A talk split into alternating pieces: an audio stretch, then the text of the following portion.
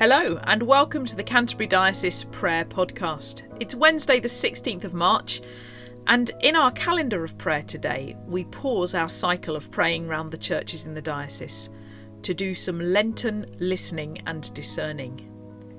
Our Bible reading for this week is the story of the widow's mite, and it's found in Luke chapter 21, verses 1 to 7. Today, we meet a widow who refused to let poverty or the fear of it get in the way of her generosity, giving not out of a surfeit of wealth, but a surfeit of love.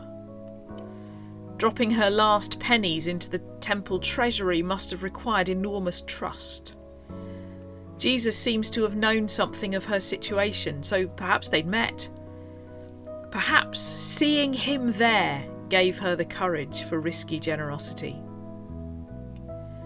Jesus Christ, when the choice to be generous feels all too risky, help us to lean on you, the one who sees and knows our need.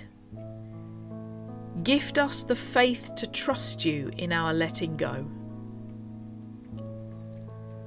Lord, in your mercy, hear our prayer.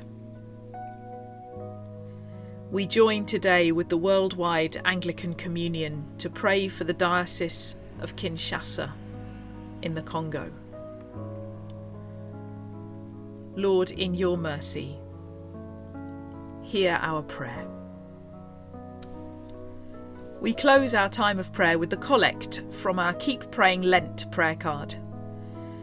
Jesus, forgive us when our greed leaves other people poorer as we grow in our friendship with you. Teach us what it means to be generous and help us build the kind of world where everyone has enough. Amen.